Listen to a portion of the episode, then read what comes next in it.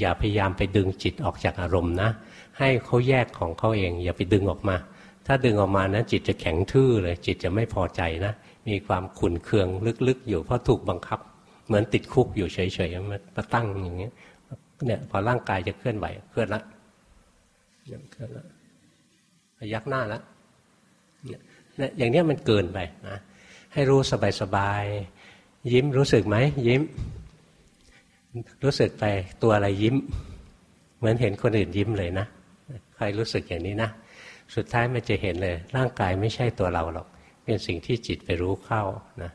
ความสุขความทุกข์ก็ไม่ใช่ตัวเรา เป็นสิ่งที่จิตไปรู้เข้า กุศลอกุศลทั้งหลาย ไม่ใช่ตัวเราเป็นสิ่งที่จิตไปรู้เข้า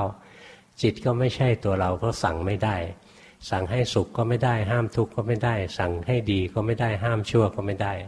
แล้วจิตทำงานได้เอง วิ่งไปดูได้เอง วิ่งไปฟังได้เอง วิ่งไปคิดได้เอง